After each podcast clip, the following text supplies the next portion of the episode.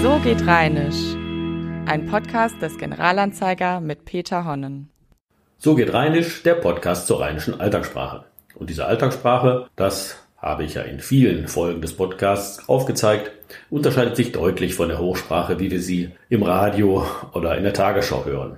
Und das liegt nicht nur an diesen berühmten rheinischen Wörtern, wie zum Beispiel, ich hab Brass mit die Knie, die haben Fistanöll zusammen, der steht stickum in der Ecke, mit Fissel draußen oder Bavat von useliges Wetter.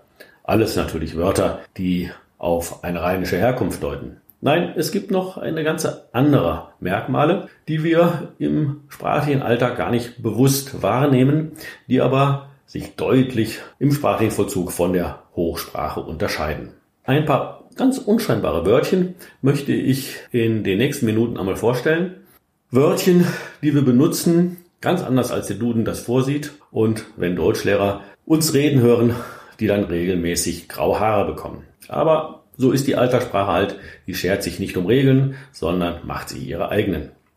Ich meine zum Beispiel solche kleinen Wörtchen wie zu oder ab. Diese Präpositionen verwenden wir nämlich im Alltag oft, als wenn sie Adjektive wären. Zum Beispiel kann man hören, ich stand plötzlich vor der Zu-Tür. Aus der Zu-Flasche kannst du nicht trinken. Wo hast du denn die Beule her? Ich bin durch eine Zu-Tür gefallen. Genauso verhält es sich mit der Präposition ab. Da kann man sagen, mit dem appen Knopf am Hemd kann ich nicht zur Arbeit gehen. Hat der Hund ein appes Bein? Das sind natürlich jetzt Extreme, mit denen ich meine Beispielliste anfangen will. In diesen Fällen weiß natürlich noch jeder Sprecher oder jede Sprecherin, dass das eigentlich nicht regelkonform ist, aber trotzdem gebrauchen wir sie in dieser Weise, auch wenn wir innerlich ein bisschen lachen müssen darüber. Aber neben diesen auffälligen Verwendungen gibt es noch ganz andere, die wir ganz selbstverständlich finden. Ich nenne einfach mal die Sätze, ich bin völlig ab, oder der war nach dem Spiel total ab. Da bedeutet ab ja so etwas wie erschöpft. Auch das findet man natürlich nicht im Duden. Man kann auch sagen, der ist von allem ab. Dann ist der Jenseits von Gut und Böse. Dem gefällt überhaupt nichts mehr. Und die berühmte Schraube, nach Fest kommt ab, kennt jeder Hobbyhandwerker, wenn er einmal eine Schraube überdreht hat. Solche Sätze hört man allenthalben, ohne dass wir dabei schuldbewusst an unseren alten Deutschlehrer denken. Genauso geht es mit dem Wörtchen durch. Mein Reifen ist fast durch. Ich glaube, ich brauche neuen. Oder guck mal, bei dem ist die Butze durch. Hier bedeutet durch einfach durchgescheuert oder verschlissen. Man kann auch sagen, meine Rente ist durch oder mit dem bin ich durch, den will ich nicht mehr sehen. Dann ist etwas erledigt. Oder auch der Kartoffelsalat ist durch, genauso wie der Harzer Roller durch sein kann. Das bedeutet, dass eine Speise durchgezogen ist, also würzig geworden ist. Und schließlich kann man sagen, beim Skat, der Stich geht nie durch. Wir sehen, dass in diesen Verwendungen einfach nur in der allgemeinen Sprache das Verb weggelassen wird und wir nur die Vorsilbe durch benutzen. Also wir sagen nicht durchgescheuert, sondern sagen einfach durch. Wir sagen nicht durchgezogen, sondern sagen einfach durch. Das ist im Alltag einfacher, schneller gesprochen und jeder versteht uns, auch wenn ein Deutschlehrer das in jeder Deutscharbeit anstreichen würde. Besonders wild geht es bei dem Wörtchen für zu. Das kann die unterschiedlichsten Bedeutungen annehmen.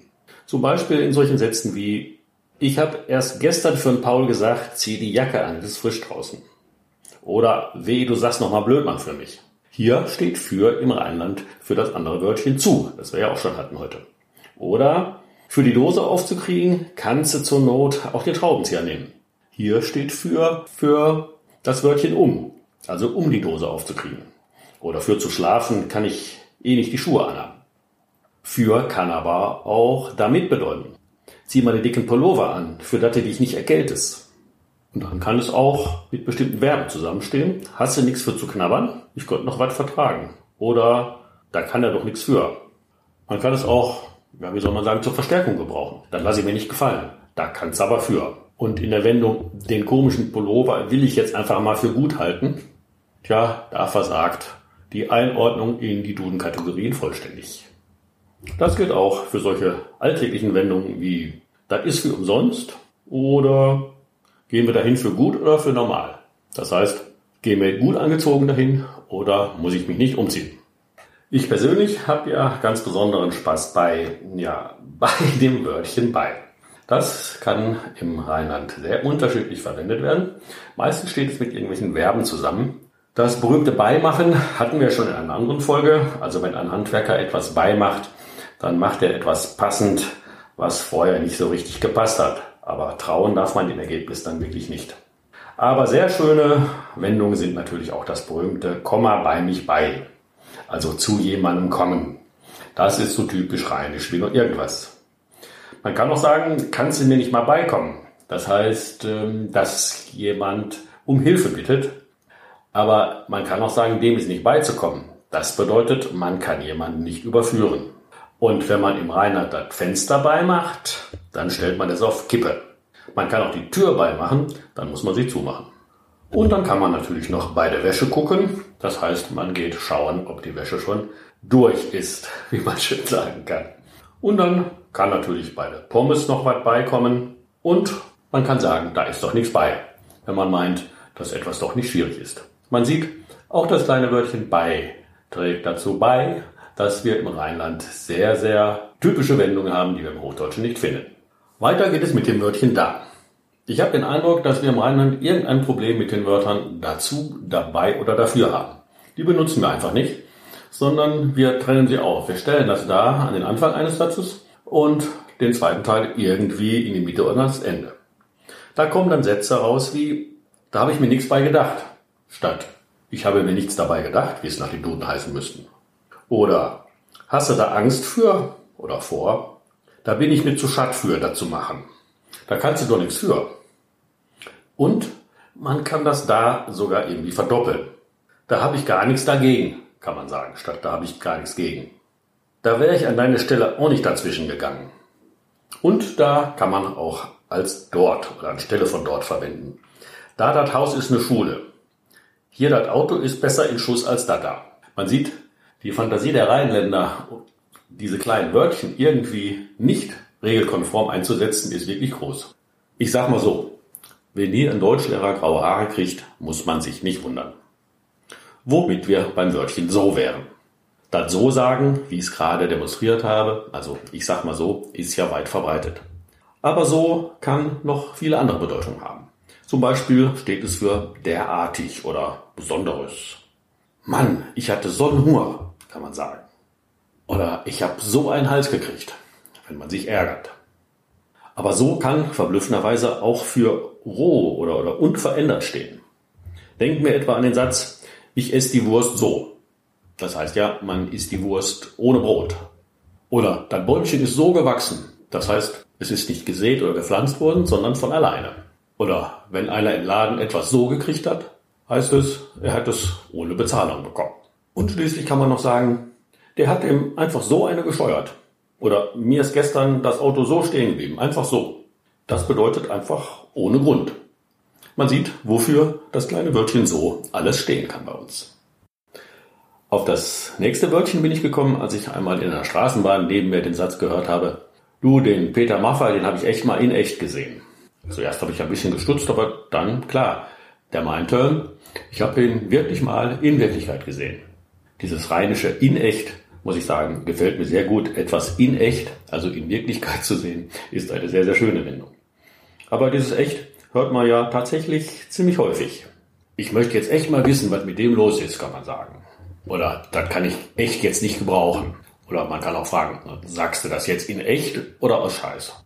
Und die Nachfrage in echt jetzt bedeutet ja, dass man etwas anzweifelt. Man sieht, dieses echt kommt in unserer Alterssprache sehr häufig und in sehr lustigen Verwendungen vor. Und es bleibt noch übrig natürlich auch der Satz, du bist ja wohl nicht ganz echt. Das bedeutet, dass man jemanden für, naja, unzurechnungsfähig hält. Kommen wir zum Wörtchen dran, wie ja bekanntlich im Rheinland das Hochdeutsche daran ausgesprochen wird. Dieses dran hat auch unterschiedlichste Verwendungen in unserer rheinischen Alltagssprache und die schönste ist sicherlich die als Verstärkung der Gleichzeitigkeit. Das erkennt man in Sätzen wie Ich bin noch dran am Arbeiten, was willst du denn? Oder bist du dran am Singen?